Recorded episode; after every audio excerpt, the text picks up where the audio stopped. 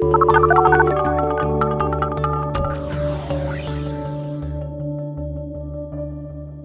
and welcome to the Pollsters. I'm Margie Omero, Democratic pollster with GBAO. And I'm Kristen Soltis Anderson, Republican pollster with Echelon Insights. And each week we bring you the polls driving the latest news in politics, tech, and pop culture. So I see in your notes, Kristen, that it says I need to see 1917 immediately. I know we have a lot of stuff other like everything is on fire, but I just wanted to tell you I have seen it Oh, good. Not only that, I have seen because Richard Madden's in it, so I know that's yes. why you put that in there. It's like they have it. It's like a sh- movie punctuated by Englishmen that perhaps the women watching the movie might enjoy seeing. Basically, if they're into or some of if they're men, into guys, yes, or right, whoever likes a good kind of Englishman.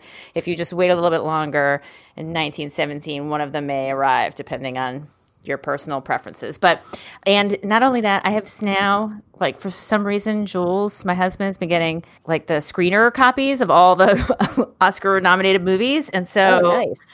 I feel like uh, completely plugged into pop culture because I've now seen more than half of the list. Like Little Very Women. Nice.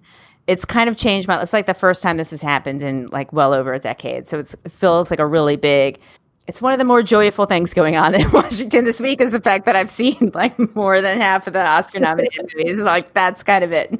yeah, I went out. I I had never been to an Alamo Drafthouse before, and so drove out to an Alamo Drafthouse to go see 1917 because they had a big mm-hmm. screen. I wanted to see it on a big screen, and it was just so funny because I I think on the last week's show I had said, "Oh, you should see it." I hear Andrew Scott is in it, who is hot priest from Fleabag. Right uh, as well as Moriarty from Sherlock. So I was like, well, that's that's an appealing reason to go yep. if you're Margie. Yeah. And then you've got Colin Firth, and then all of a sudden it's like, wait a minute, and now you have Benedict Cumberbatch. Wait a minute, now we have Richard Madden. What is going on? I know, I know, I know, I know. It was quite entertaining. So. It was quite entertaining. Um, yeah, and like I have a funny like Colin Firth. His dad, I think, was like a professor with my husband's dad and there was this time like i think colin firth like at some one point babysat my husband or something and like the dad was telling the other dad like i wish you know can you please talk my son out of going into acting or something? There was some story around that. So like i have feel like i have the most tenuous of tie to colin firth. My only tie to Colin Firth is one time I was in a lady's room next to his, I think now ex wife, Livia Firth, and I saw her using a particular type of concealer and went out and bought it because I am a sheep. I am a good. sheep who will follow anyone else. So that's good. That's like good, like recognition that you would say, "Oh yes, I'm going to go." Like I would never be able to find whatever that is again. Like it would just never happen. It was well, anyhow, it doesn't matter. I, I think I even remember what it was. It's fine. it's not a makeup review show all of a sudden. Nope, nope, nope, nope. So, uh, also, just for listeners, so you know, we are remote this week because I am out in Arizona, a state I said I was never going to return to after Scorpion Gate 2019. So please let Beckett know I am on the lookout for stowaways and if I get any more scorpions in my suitcase, uh, he will be the first person I inform. he told after us I wa- scream again. He told us he wants a scorpion themed birthday party for next year. So I love how this bit like will never die. So I know. Great. I know. Do you know it's a lot? It's going to be a lot harder to find scorpion themed birthday crap than it was shark themed birthday crap. So I hope I can get him off that. Well, I'll keep an eye out here here at Arizona. Maybe, maybe, maybe, in Arizona, it's not a big deal. All right, what's happening besides all this garbage? Uh, so we are rapidly approaching the early states in the Democratic primary. So we'll do uh, 2020 check in, look at all of the piping hot, fresh new polls there. We'll check in on President Trump's job approval, as well as Gallup's analysis of how job approval has been divided by party over time. You'll never guess when the most divisive years were for uh, America. Then we'll talk about the politics of the impeachment trial, which started this week in the Senate. And then it's the anniversary of the Roe versus Wade decision. This weekend will be the March for Life in D.C. So we will check in on the state of polling around abortion. There have been some shifts over the last couple of years, so we'll discuss them. Uh, and then finally, there is a royal poll. No, we are not discussing fave unfaves of Megxit or things like that. There is a new poll being championed by the Duchess of Cambridge, and we will discuss. So, Dem primaries now now about to happen, and there is polling is coming fast and furious, and I see a lot of people freaking out on Twitter. And there's been some movement, but is it dramatic movement? Is it going to, ch- you know, is the movement going to change? Is it going to change? Is, do we, should we be looking at national polls versus Iowa and New Hampshire polls?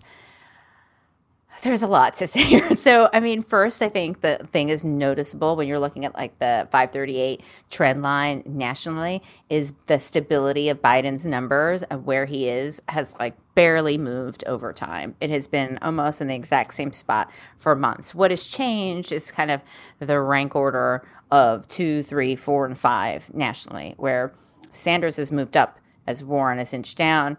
Buttigieg is maybe inch down a little bit, but doesn't seem to have moved as dramatically as perhaps Sanders and Warren have over the last couple weeks. And then Bloomberg on the move, you know, sim- part of it is simply by being included in these surveys, you know, recently, in addition to obviously his ad buy. But in the early states, you see, you know, not a movement for Bloomberg because he's not competing in the early states, but some movement for Klobuchar, um, and, you know, a little bit, maybe in reaction to debate performances or how people are viewing the rest of the field or the New York Times endorsements. What do you think when you're looking at this? Yeah, I mean the the Biden stability is the story, I think. And and the downside for him is then that sets you know, I, the the silly game that we play with all of these primaries is the expectations game. So I saw, I think this was an um, this is a Nate Silver tweet thread where he was saying that like, you know, a fourth place for Klobuchar in Iowa or even like a, a you know low double digits w- fifth place result for Klobuchar in Iowa could wind up actually giving her a bigger bounce than like somebody who wins. If the mm. person who wins is somebody who's like, oh, well, yeah, you were supposed to win. Um, although I don't think there is a this person is supposed to win Iowa at this point. Uh, both the Iowa and New Hampshire polls are so packed tightly and like whatever new and, and they're also it's the the trend lines are all packed tightly but that does not mean all the polls coming out are telling the same story. Right. in fact like individual polls will tell like wildly different stories about who is in the lead but they're kind of so all over the place that the averages wind up making this look like a very tightly bunched field. But i think the biden stability i mean it's it's kind of a curse for him because then you've got this expectation like all right you're the front runner you've got to win one of the two early states and there is no guarantee at this point that he will win one of the two early states. There's no guarantee that he'll come in second in these two early states. I mean, anything could happen um, because these folks are all so bunched together. So I'm fascinated by this idea that like a Klobuchar fifth place could in kind of the same way that Marco Rubio tried to claim that his really close third place victory in Iowa four years ago was like, hey guys, I know it's third place, but it was a really good third place. So I count it as a win, and everyone else is like, I'm, sure. I'm sorry, Senator, I, not not really. But you know, for Klobuchar, if she really does outperform expectations, uh, could that help her? One thing that I also found to be mildly amusing was I am I only real I'm such a fair weather college basketball watcher. I promise this is not like a whole sports ball thing. But I there was a brawl at a basketball game between Kansas and Kansas State this week. And it's become vaguely memed out there on the internet. Um, but uh, I saw uh, Luke Thompson, who's a Republican uh, analytics guy. He is a big Kansas basketball fan, and he had retweeted something about this is what happens when and it, it, it mentioned something about monmouth and i like and everybody losing their minds and i was like wait a minute did monmouth put a new poll out? And it was because kansas had played like monmouth in some like cupcake basketball game earlier in the season. It was like a, a college basketball reference. And as soon as I saw Monmouth and like people are upset, I was like, wait a minute, where's the Monmouth Bowl? What's going funny. on? Oh no, this is a sports ball thing. I'm completely off track. But right. then Monmouth did put out a poll the very next day. So They're like, aha, I know. I know it's like uh, Ariel Edwards Levy did like that pop quiz on Twitter, like which crosstabs come from which polling yeah. outlet, and, and and everybody is like, oh yeah, we know that. everybody knew the answer to those, which is kind of like the most useless. Yeah, I got three out of four. No, I think I'm. I think Monmouth. The third one was hard. Yeah, third one was hard. I spent a moment on it. I was like, I think Monmouth, and then and then, but that was the one I would have I would have. I mean, honestly, I should have just guessed and closed Twitter completely and just not looked at it anymore.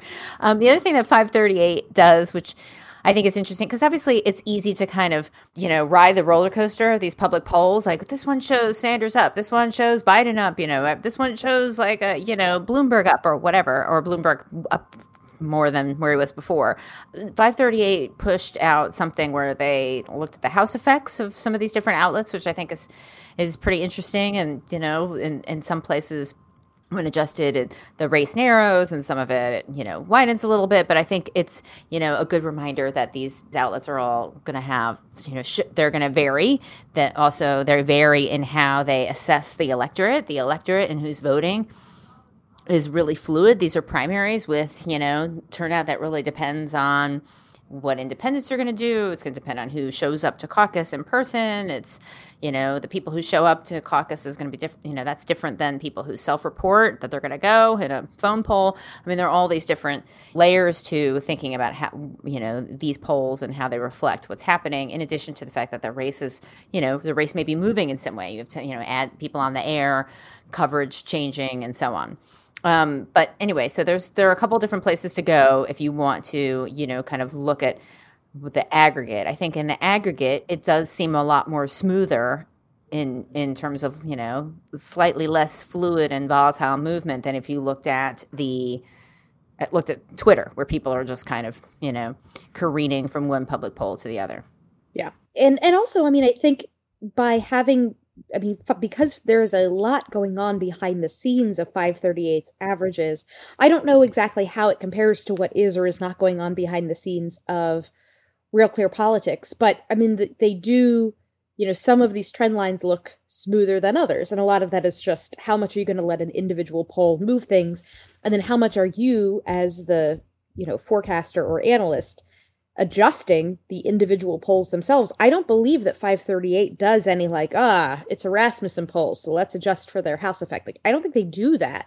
So, you know, 538 is just there's a lot more going on with their trend charts, which may be good or may be bad. I'm not making a, a value judgment either way. I, I still rely on both very heavily, but it's just something for the uh, average observer of these elections to keep in mind. Yeah, and even the above average and even very above close. average you know. maybe that's you everybody on it's like you know one of those things where are you an above average observer everyone says yes so let's check in on trump and his approval rating there's a lot going on right now but his approval rating is you know the same it's 44% approve um, it's kind of in that same band he's been for a while um, Rasmussen is recent on its list, um, or like recently included in the average, but but it's not um, just Rasmussen. CNN yep. and Economist both have forty-five and forty-seven respectively. So yep, yep, exactly. Yeah. This is, you know, this is where he is, despite, we'll talk about some of the impeachment numbers in a minute. And, you know, at the same time, I think, you know, there's still some other kind of ways to look at the president's vulnerability. I mean, I should just pause for a moment. And I, I know a lot of folks read this and, and spoke about it. Um, in the New York Times op ed, or their endorsement, I should say, in the primary, where they endorsed Warren and Klobuchar, one of the reasons they gave for endorsing two is that polling was in tatters. So you couldn't really look at electability. Polling, traditional polling is in tatters. I don't know if you saw that. Lots of people were going crazy over that. Um, yeah.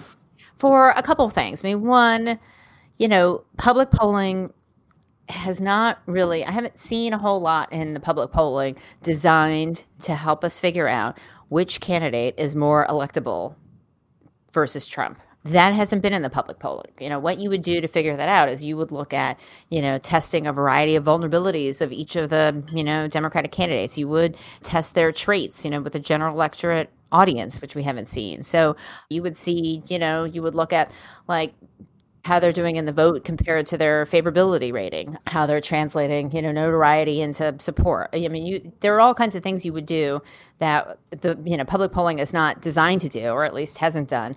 And so to say, well, we can't use polling to figure out who's electable because polling is in tatters, I think is you know not really a very fair assessment. Certainly at odds with their own internal polling program, which you know they put a lot of resources and thought and care into.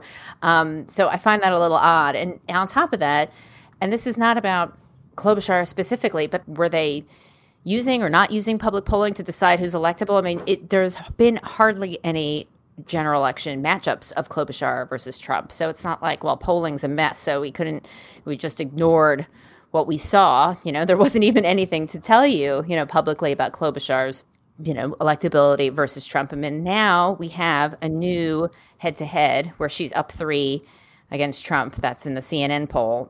That's only the second time there's been a general election matchup of Klobuchar versus Trump. The, the other one was in December. She was up there too. But this is not about Klobuchar, or her electability at all, but just, you know, that comment of like, well, we just couldn't use the polls because they're in tatters just doesn't really quite make sense.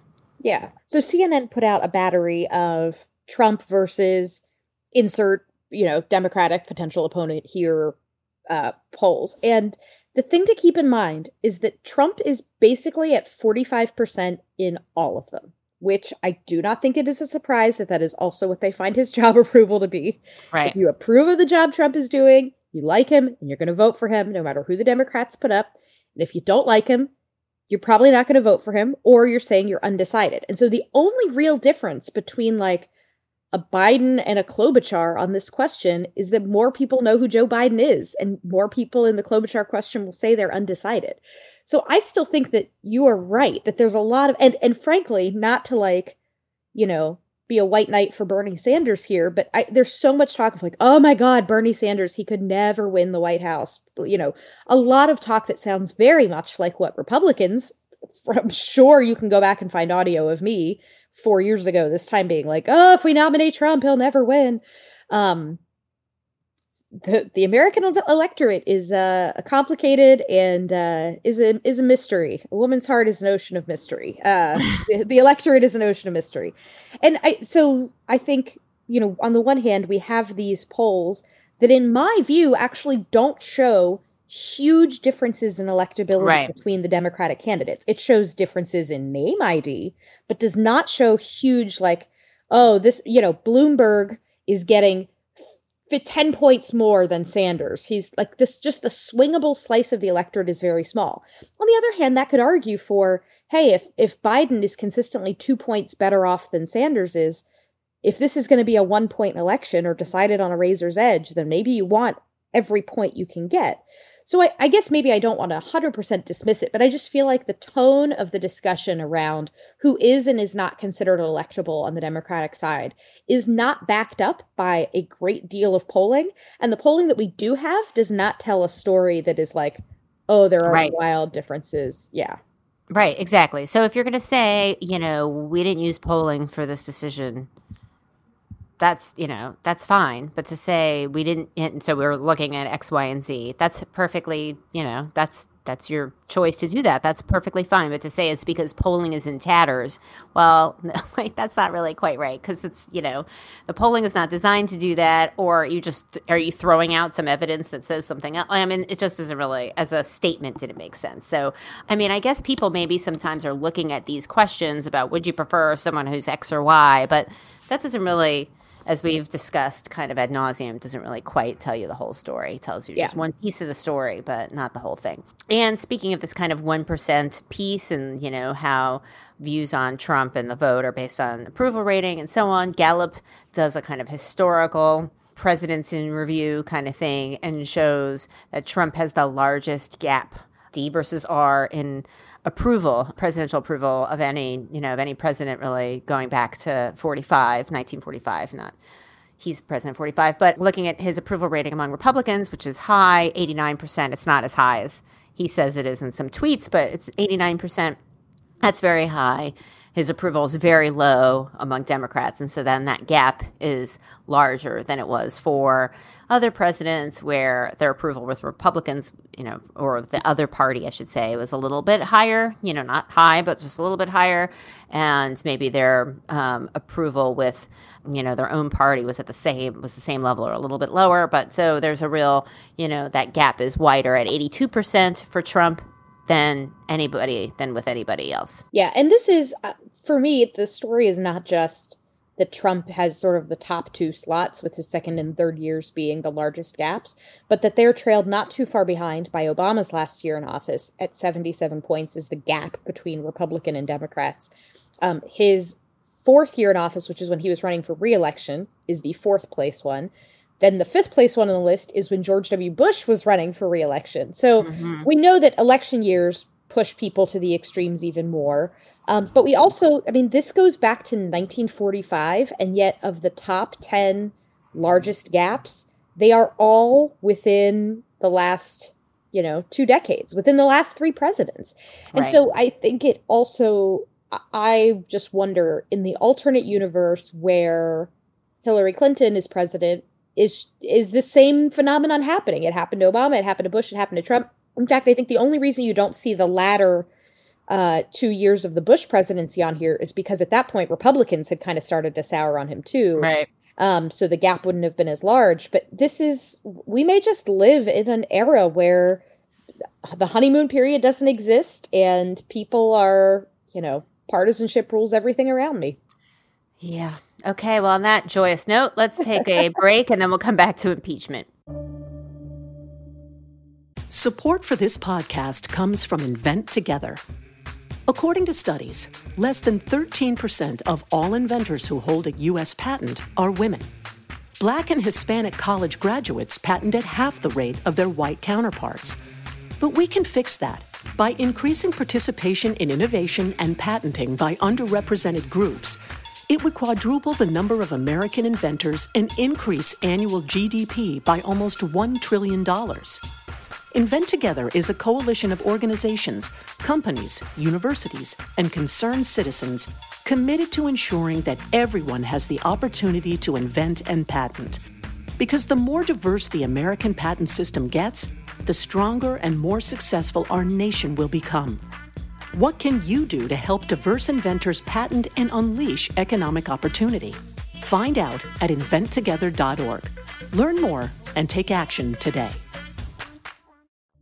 Okay, so we're back, and there's a lot going on in Washington right now. We have, you know, impeachment is happening. You have members on the floor presenting their case um, or defending the president, let's say legal team defending the president um, into the late hours. But the public polling shows you know, a lot of consistency, uh, not a lot of differences here over time. You still have you know, 84% of Democrats, you know, saying that they support uh, removing the president, 8% of Republicans, 41.8% of independents. These numbers haven't really haven't really changed at all basically they've been basically the same you know same place now for the last little stretch right so we have the the stretch before Pelosi announced their impeachment inquiry where people, you know, didn't support removal and there were fewer questions. And then you had this like sudden flip once the conversation really started to heat up. And then it started to kind of narrow a little bit, but still you had more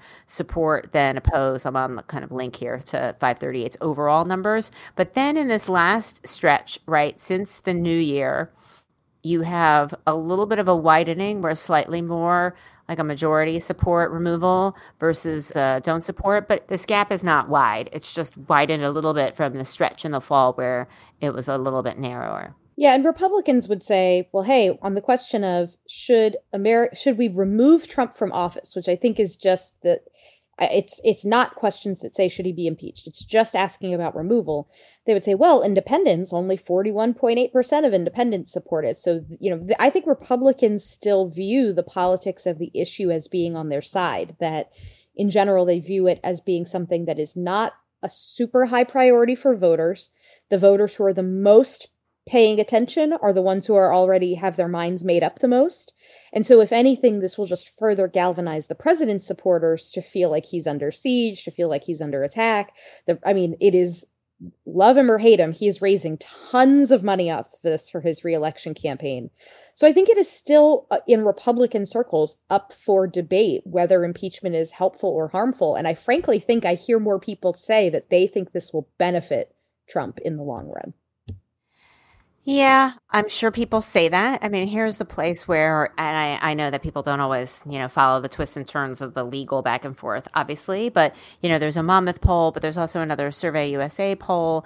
And, it, you know, it's going to depend a little bit on how you ask it, but it's, you know, something to keep an eye on, which is should we pre- be presenting new evidence or should we be, you know, calling more witnesses? This question of like, are we adding, you know, should we be adding more information? And it was the subject of obviously a lot of votes, party line votes in the Senate this week.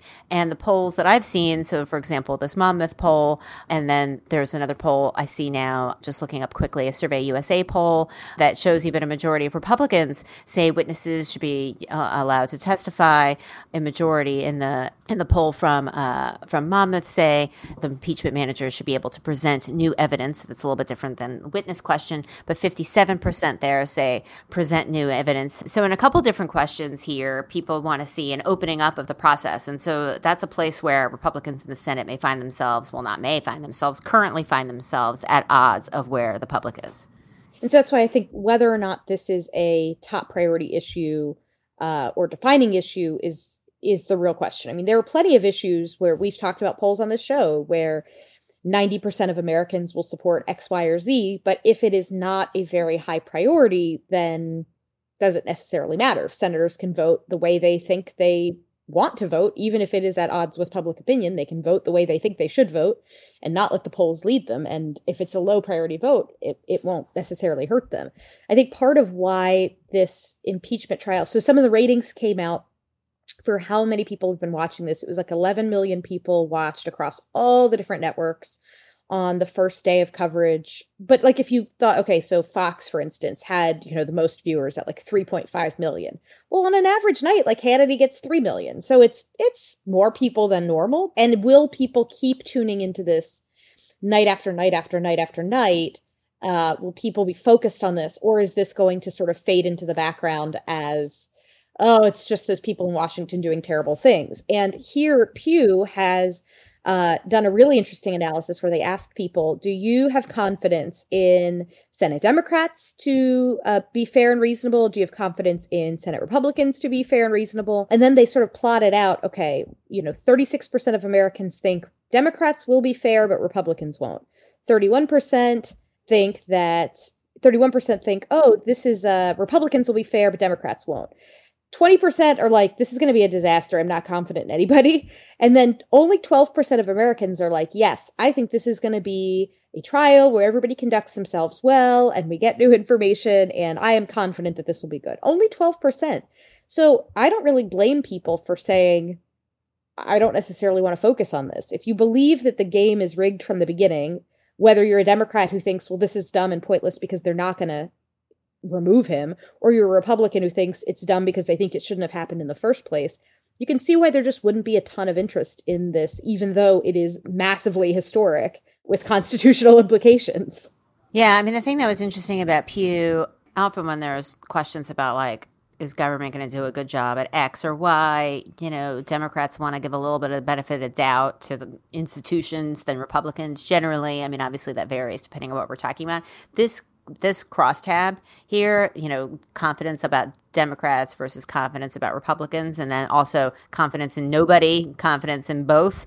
Obviously, more are, conf- are not confident in either party than are confident in both.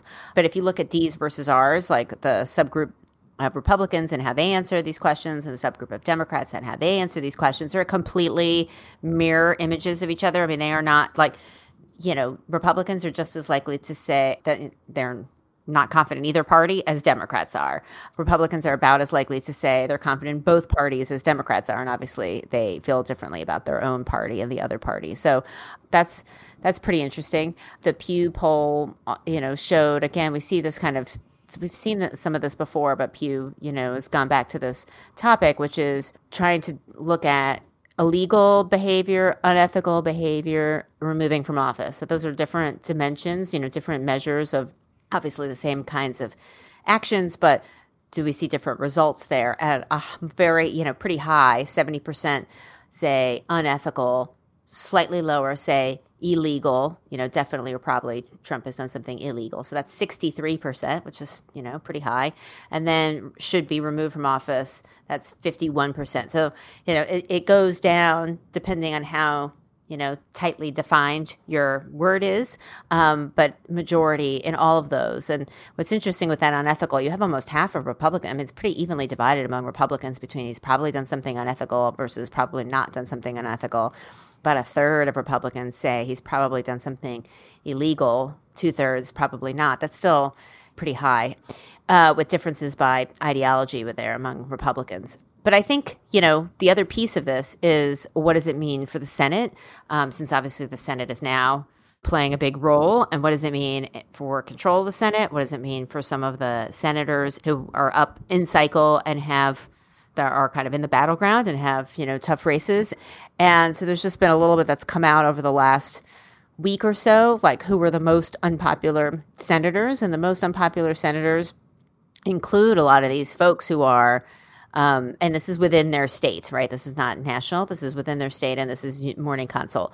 Are include some of the senators who are up and have tough races. Susan Collins is considered the you know least popular senator in her state.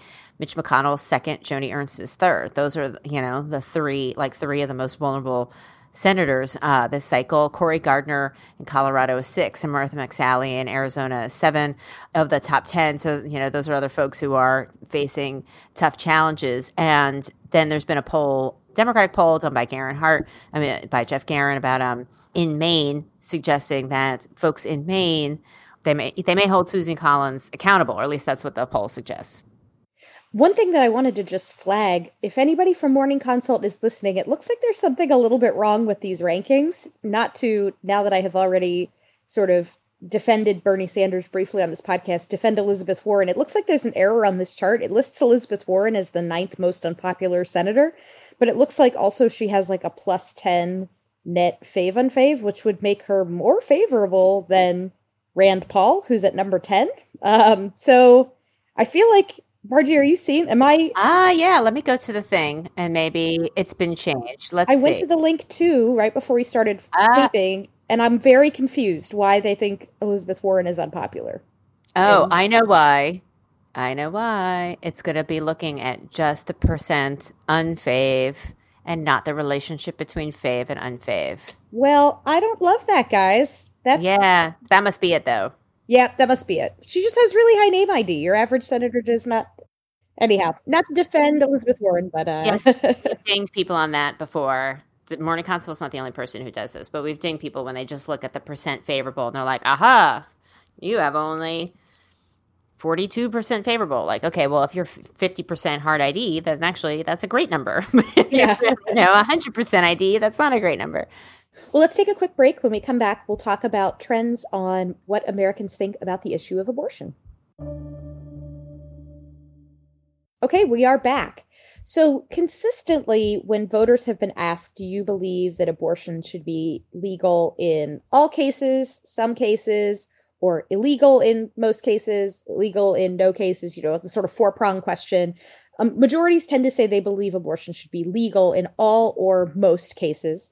Um, there are a handful of states where majorities say abortion should be illegal in all or most cases. And sort of geographically, they're probably where you might expect. They're sort of, you know, more southern states. And they're oftentimes states that will that you will hear about in the news with debates in the state legislature around uh, changes to the laws on the issue. And so they, you know, Pew has an analysis where they go through what the laws look like in all of these different states. It's Arkansas, Mississippi, Alabama, West Virginia, Louisiana, Kentucky, and Tennessee.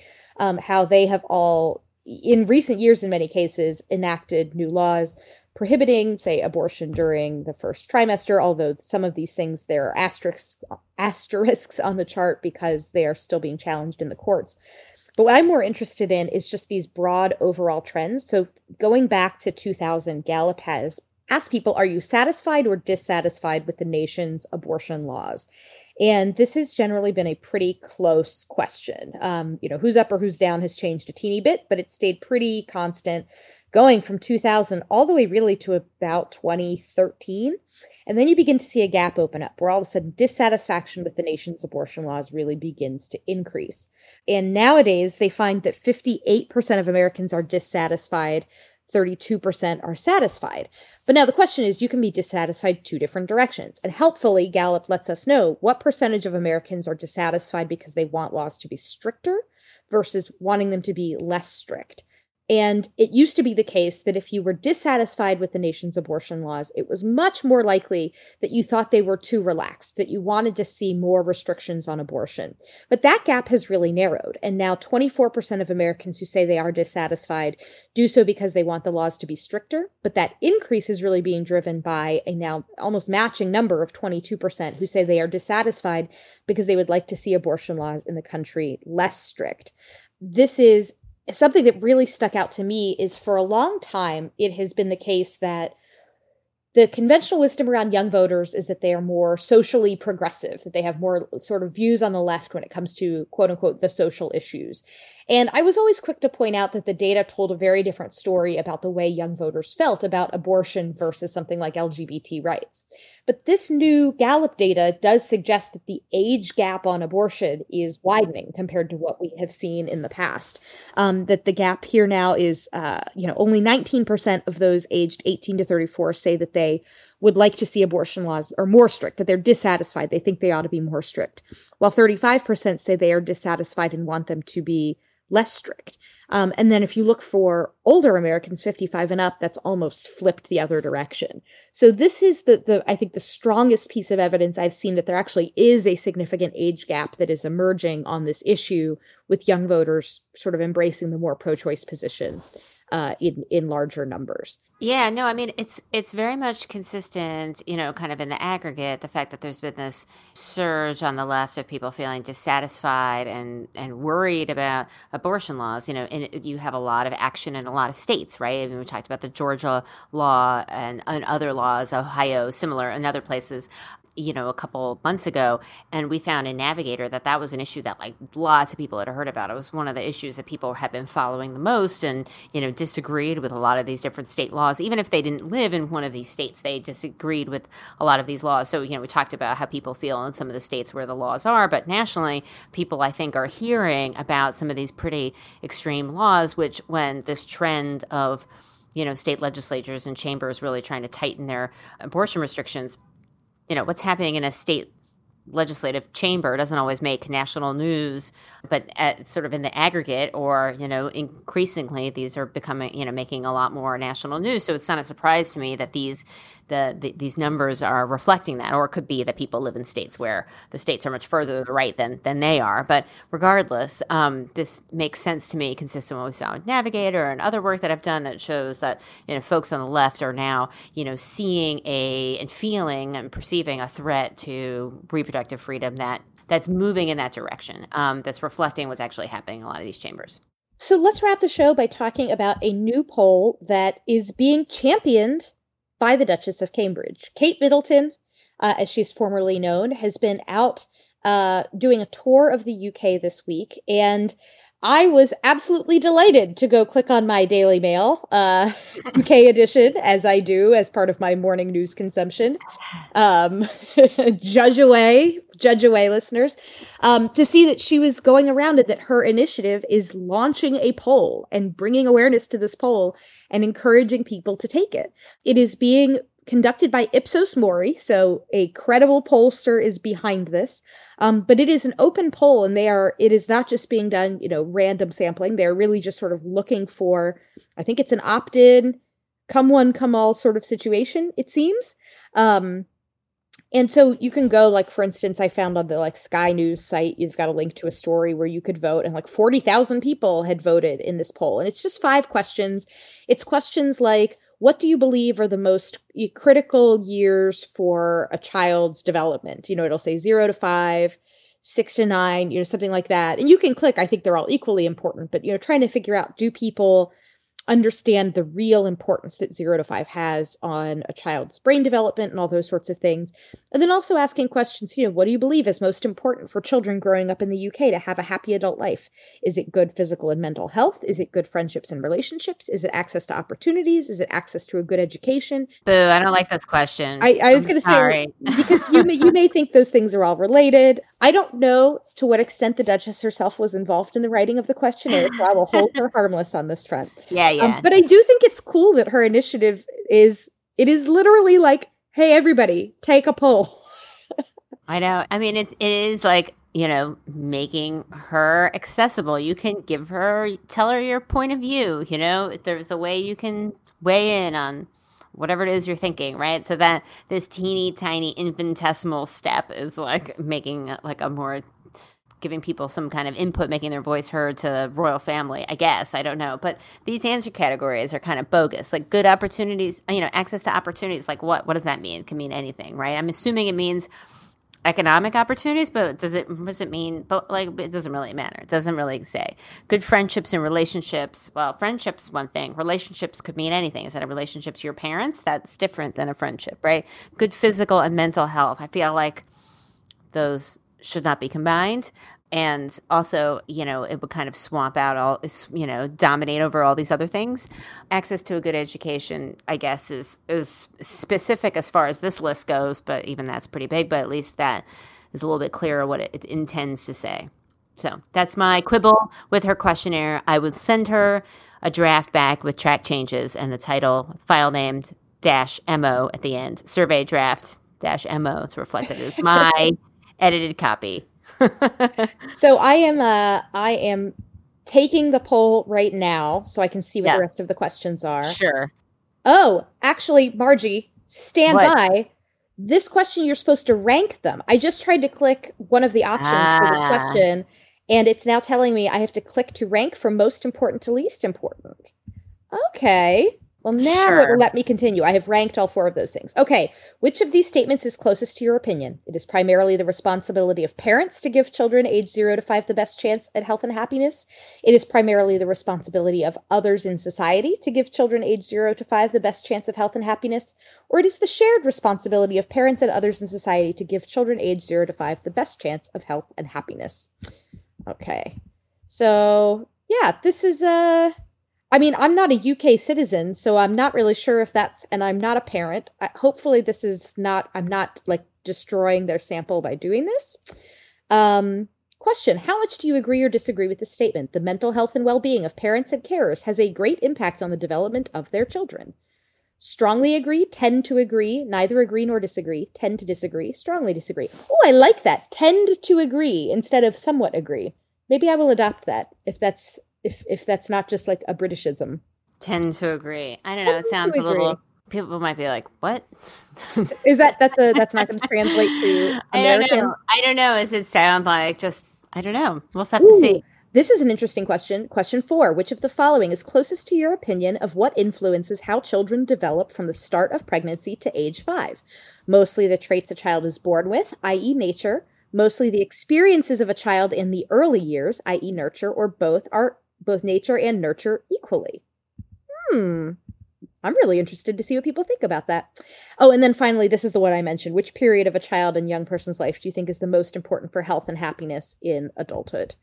So, yeah. And then, oh, there's an open ended text box. Is there anything else you would like to tell us about your views on the early years of childhood? Oh, yeah. That's going to be a big hot mess full of open ends. I am not going to contribute to the hot mess. Okay, we're done. Oh, they did not ask me any demographic questions. Huh. So I guess we won't be getting crosstabs. I think we I think we would call this a viewer engagement tool, right? A, a fan engagement tool as opposed to an actual survey. Uh, I, I am interested in what some of the results are, even though it is not clear to me how they will balance their sample or weight it or any of the above. On the scale, I am into it. Good job. Zero to, zero to ten, where zero is credit donkey and ten is pew. Where where would you put?